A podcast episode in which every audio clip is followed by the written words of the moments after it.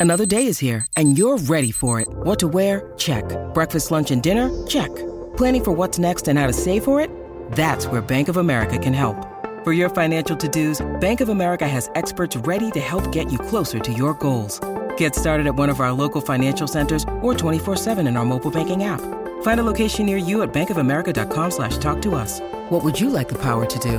Mobile banking requires downloading the app and is only available for select devices. Message and data rates may apply. Bank of America and a member FDIC. Your brain needs support, and new OLLY Brainy Chews are a delightful way to take care of your cognitive health. Made with scientifically backed ingredients like Thai ginger, L-theanine, and caffeine, Brainy Chews support healthy brain function and help you find your focus, stay chill, or get energized. Be kind to your mind and get these nootropic chews at olly.com. That's O L L Y.com. These statements have not been evaluated by the Food and Drug Administration. This product is not intended to diagnose, treat, cure, or prevent any disease.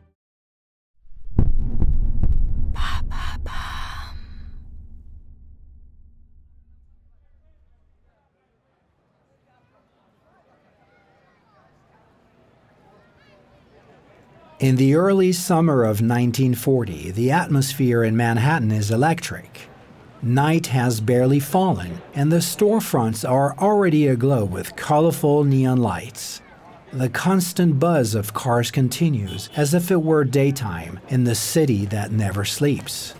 On 34th Street, an 18 year old young man tries to navigate his way through the crowd of pedestrians on the sidewalks.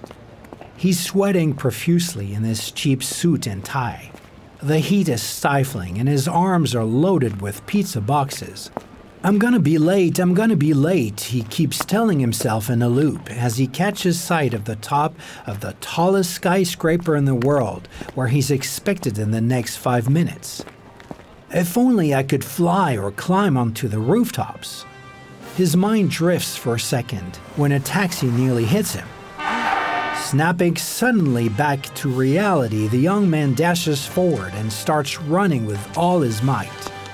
His carefully combed back hair blows in all directions. His usually friendly and almost naive gaze shows determination as he covers the distance.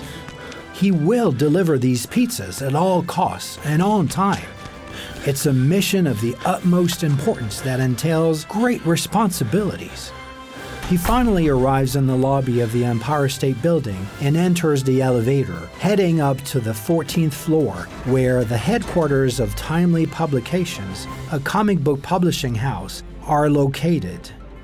The young man walks through the offices and hands their dinner to each of his colleagues, who thank him with a brief but friendly smile. Mission accomplished. What this young man doesn't yet know in the early summer of 1940 is that he won't remain just an intern for long, and more importantly, that this then unknown company will soon adopt a name that will go down in history and eventually become a household name Marvel. Hello, this is Fabrice. Welcome to Fabulous Destinies. In this episode, I'll tell you about a man with an extraordinary destiny a visionary writer with an overflowing imagination, he revolutionized the world of American comics. For decades, his creations have been celebrated worldwide, displayed as posters in the rooms of millions of children and teenagers. His name, Stanley Lieber, better known as Stan Lee. From his challenging beginnings to his superheroes who will leave a mark on history, discover his fabulous destiny.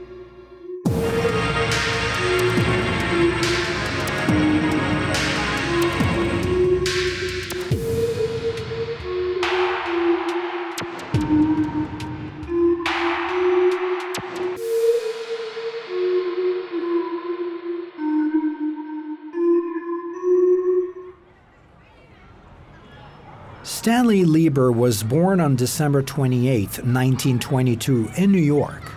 He's the son of Romanian Jewish immigrants who came to the United States in pursuit of the American dream. His father is a tailor, his mother a homemaker, and despite all efforts, the family lives in poverty. From a young age, Stanley escapes into reading he spends all his pocket money, 50 cents a month, at the neighborhood bookstore. Sherlock Holmes, Tom Sawyer, Oliver Twist. He devours adventure books, hoping one day to write a great novel himself.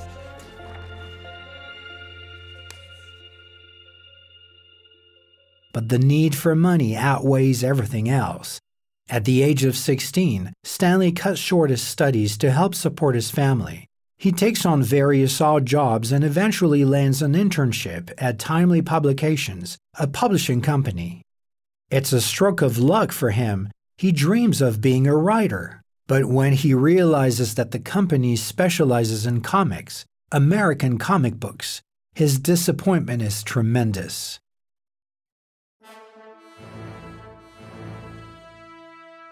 In the early 1940s, comics are a novelty.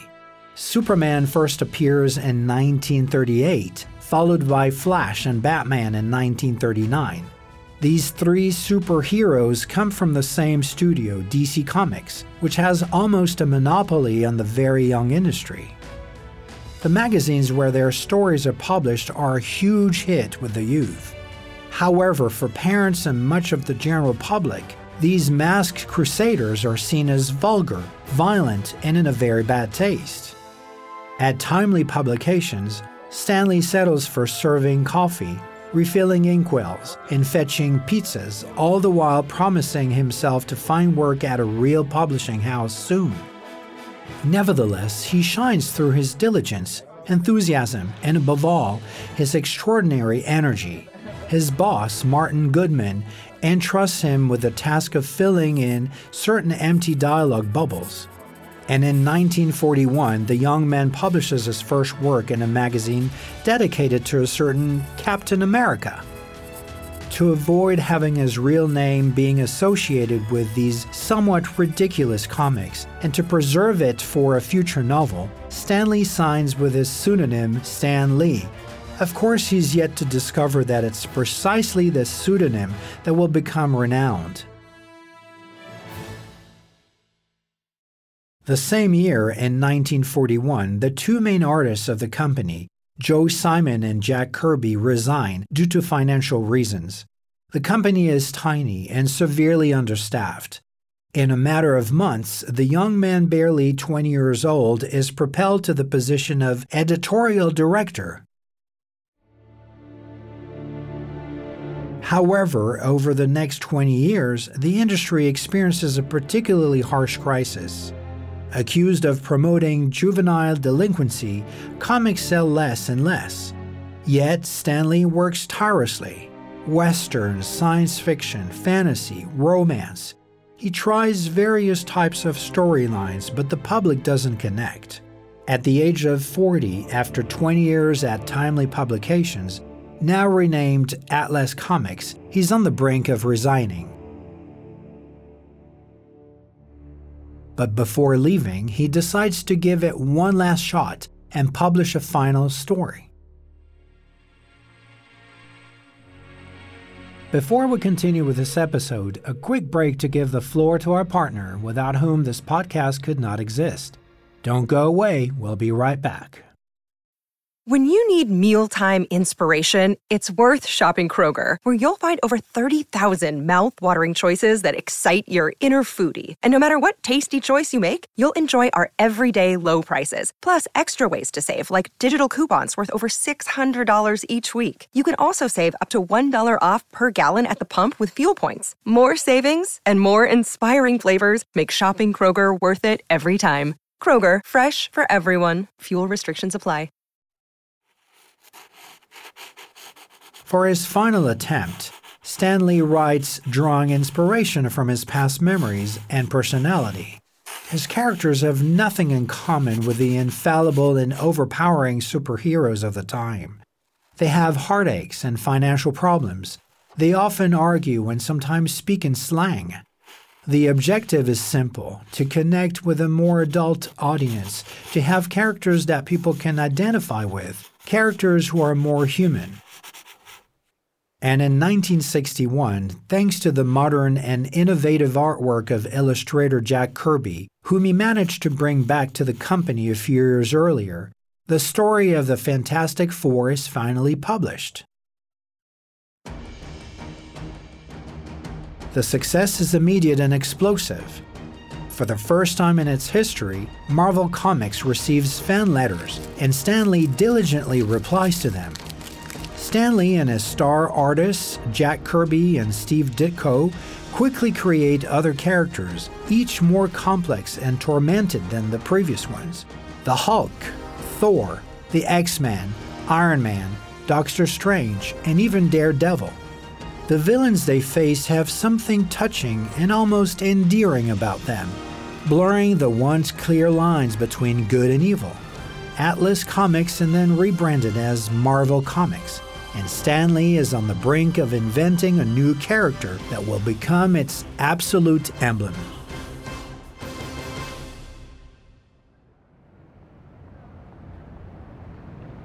One summer evening in 1962, Stanley gazes out the window of his office on the 14th floor of the Empire State Building.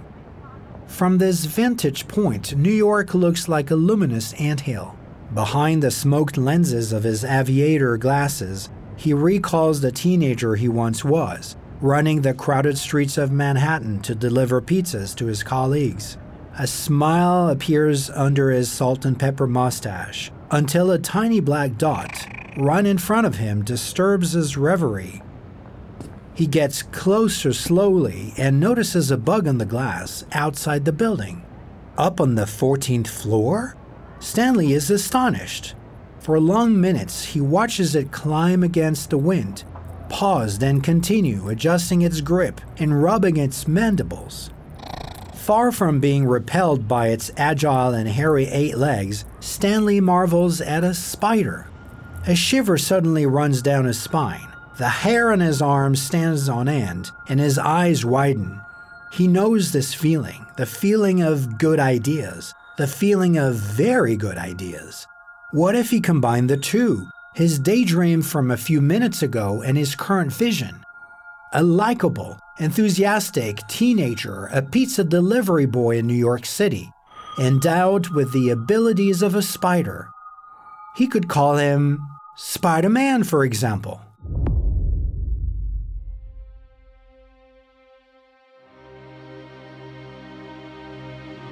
At first, the idea is rejected by all his colleagues. Nobody likes spiders.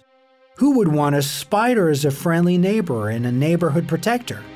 But Steve Ditko's drawings eventually convinced him. And besides, Spider Man is special. For the first time in comic book history, the superhero is a teenager, just like the readers. He goes to high school, is a bit of a geek, feels out of place, and is a victim of bullying. But when he puts on his costume and swings through the city, spinning his web, he becomes the hero that all the young people dream of being. Spider Man quickly becomes Marvel's biggest hit and breaks all records. And the following year, in 1963, Stan Lee's team brings several of their superheroes together in a single story. The Avengers were born, over time, Stan Lee hires new writers and artists to focus exclusively on promoting Marvel across the country. Naturally, cinematic adaptations soon follow. The early movies are quite poor, but success eventually arrives with the X Men and the first Spider Man trilogy, leading up to the massive blockbusters that are now incredibly popular.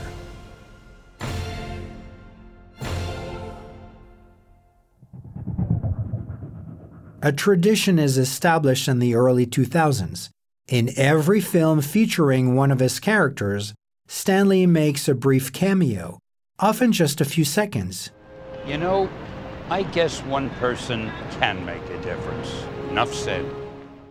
This little game quickly becomes a cult, and audiences enjoy spotting the mischievous looking old man, disguised as a hot dog vendor, a taxi driver, or even a janitor invitation, sir. Um, I should be on that list. Name? Stanley. Yeah, uh, nice try, buddy. No, nice no, try. really, Nice I'm try. Stan Lee. Every time he appears in public, his energy and good humor leave an impression. After all, he's the genius behind all these superheroes. Some even call him Mr. Marvel, and his reputation grows year after year.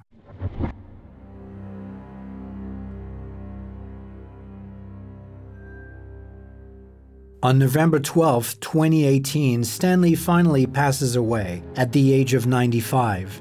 Throughout his long career, he revolutionized American comics and our perception of superheroes. Thanks to him, comic book characters became human, relatable, and close to readers. Stan Lee has made millions of children and teenagers dream and he succeeded in gaining the respect of the general public for this universe that has become essential in popular culture today.